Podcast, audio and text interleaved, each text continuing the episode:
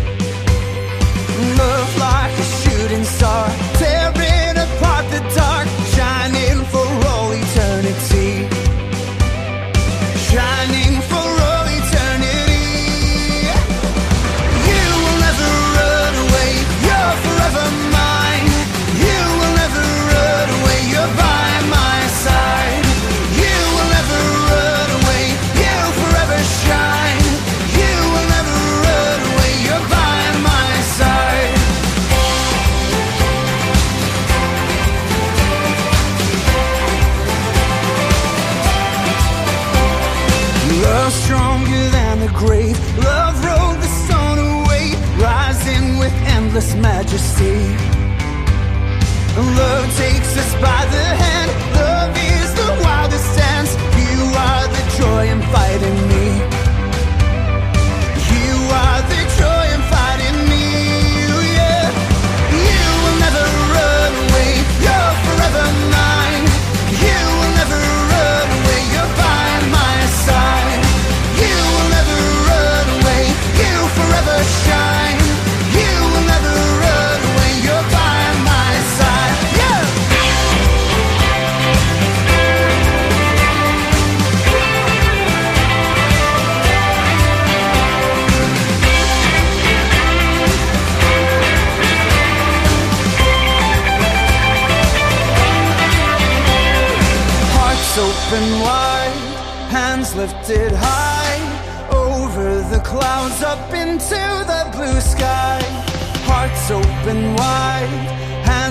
Lifted high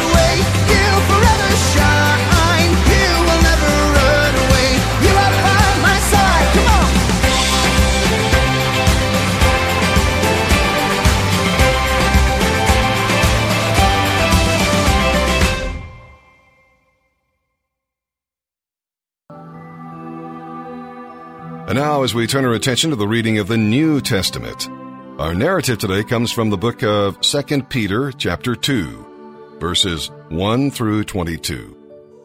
Here's a little bit of what will be happening here as we uh, read today. Jesus had told the disciples that false teachers would come. Peter had heard these words, and at this time, he was seeing them come true. Just as false prophets had contradicted the true prophets in Old Testament times, telling people only what they wanted to hear, so false teachers were twisting Christ's teachings and the words of his apostles. These teachers were belittling the significance of Jesus' life, death, and resurrection. And some claimed that Jesus couldn't be God. Others claimed that he couldn't have been a real man.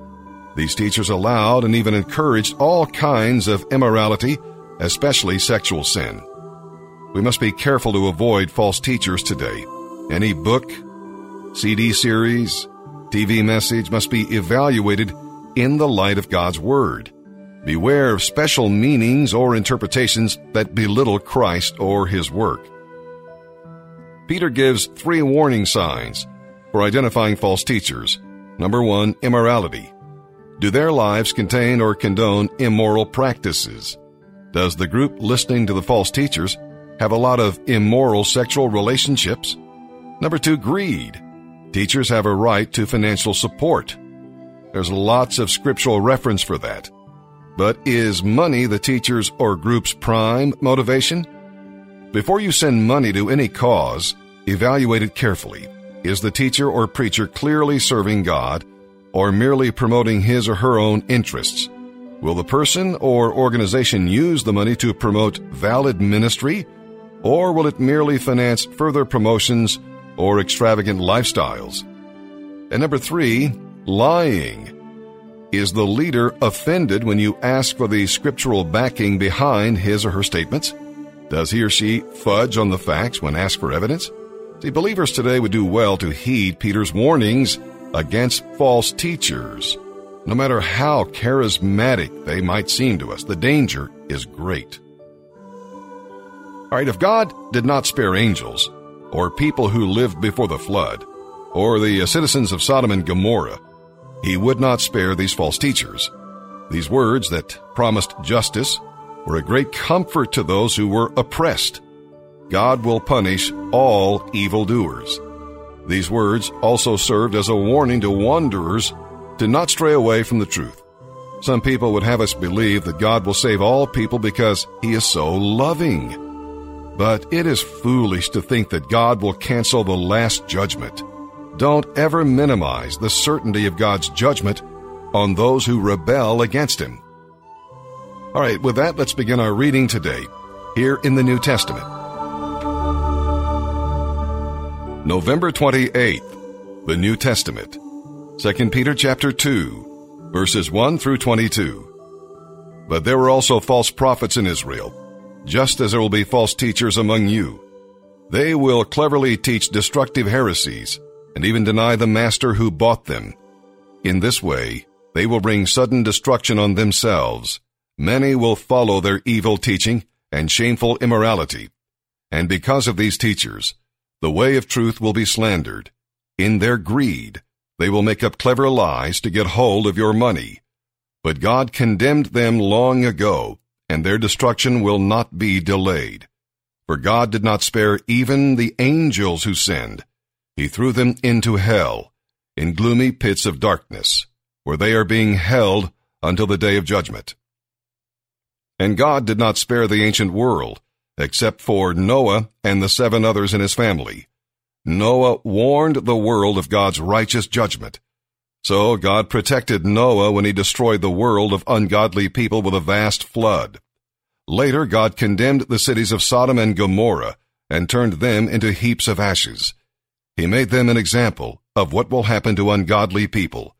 But God also rescued Lot out of Sodom because he was a righteous man who was sick of the shameful immorality of the wicked people around him.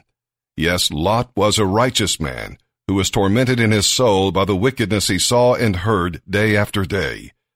So you see, the Lord knows how to rescue godly people from their trials, even while keeping the wicked under punishment until the day of final judgment. He is especially hard on those who follow their own twisted sexual desire and who despise authority. These people are proud and arrogant, daring even to scoff at supernatural beings without so much as trembling.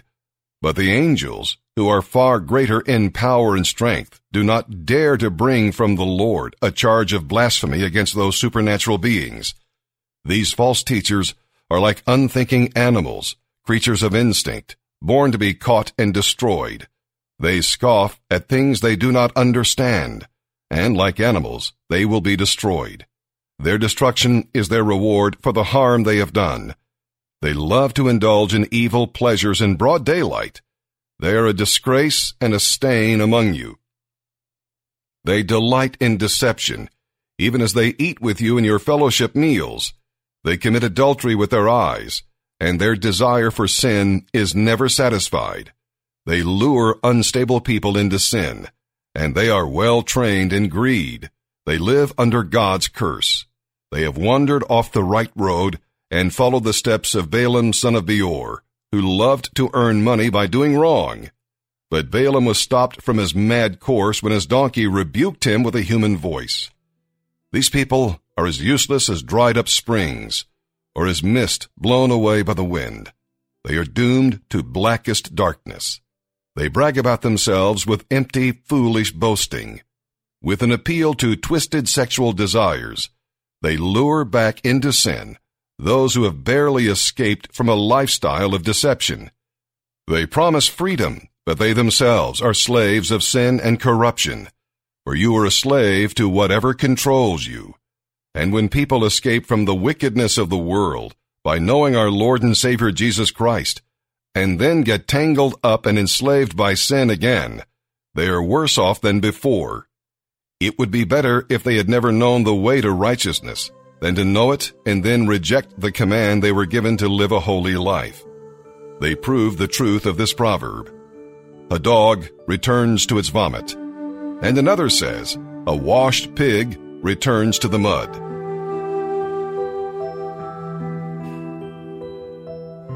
Psalm 119, verses 113 through 128.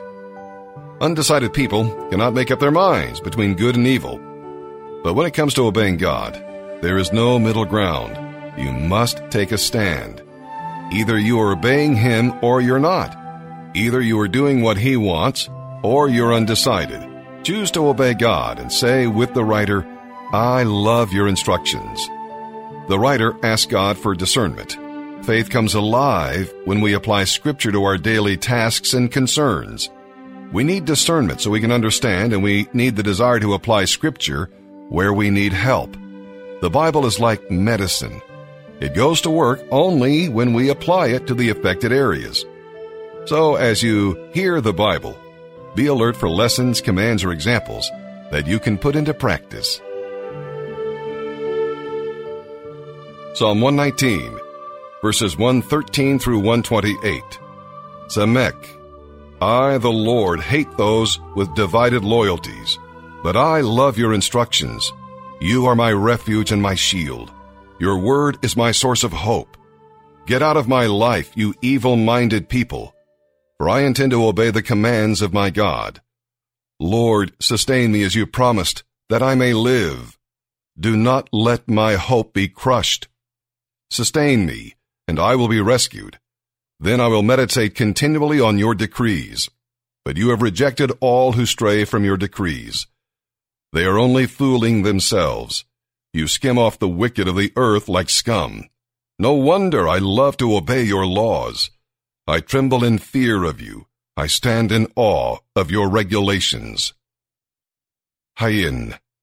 Don't leave me to the mercy of my enemies, for I have done what is just and right. Please guarantee a blessing for me. Don't let the arrogant oppress me. My eyes strain to see your rescue, to see the truth of your promise fulfilled. I am your servant. Deal with me in unfailing love, and teach me your decrees. Give discernment to me, your servant. Then I will understand your laws. Lord, it is time for you to act. For these evil people have violated your instructions. Truly I love your commands more than gold, even the finest gold. Each of your commandments is right. That is why I hate every false way. Proverbs chapter 28, verses 19 and 20. A hard worker has plenty of food, but a person who chases fantasies ends up in poverty. The trustworthy person will get a rich reward, but a person who wants quick riches will get into trouble.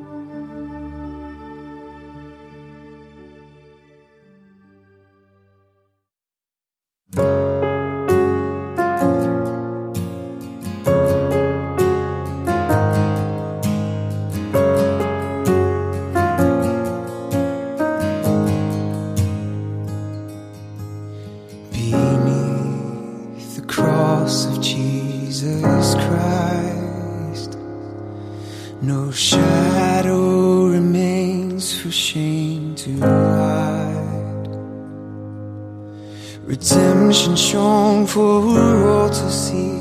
Perfection bore our penalty with a grace so glorious. Immortal day, the veil was torn when mercy donned a crown of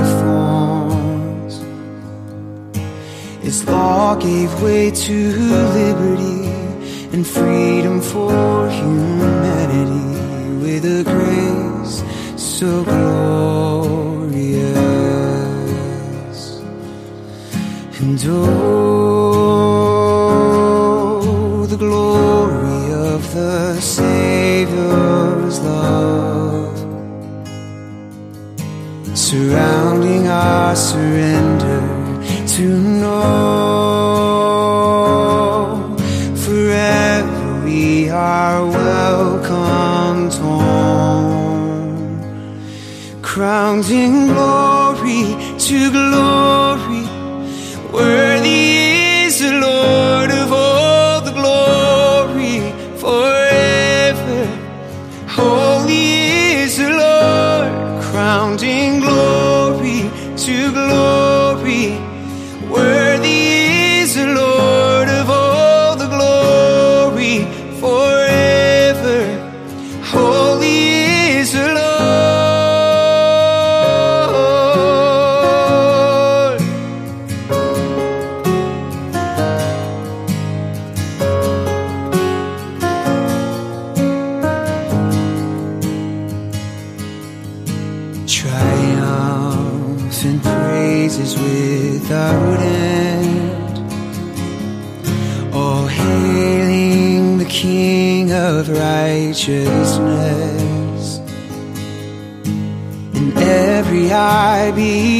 against the wall.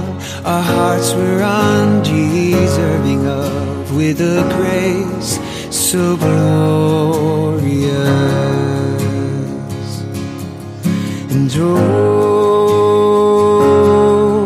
the glory of the Savior's love surrounding our surrender.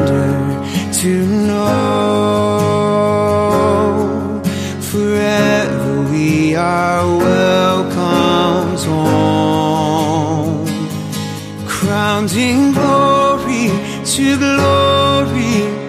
Worthy is the Lord.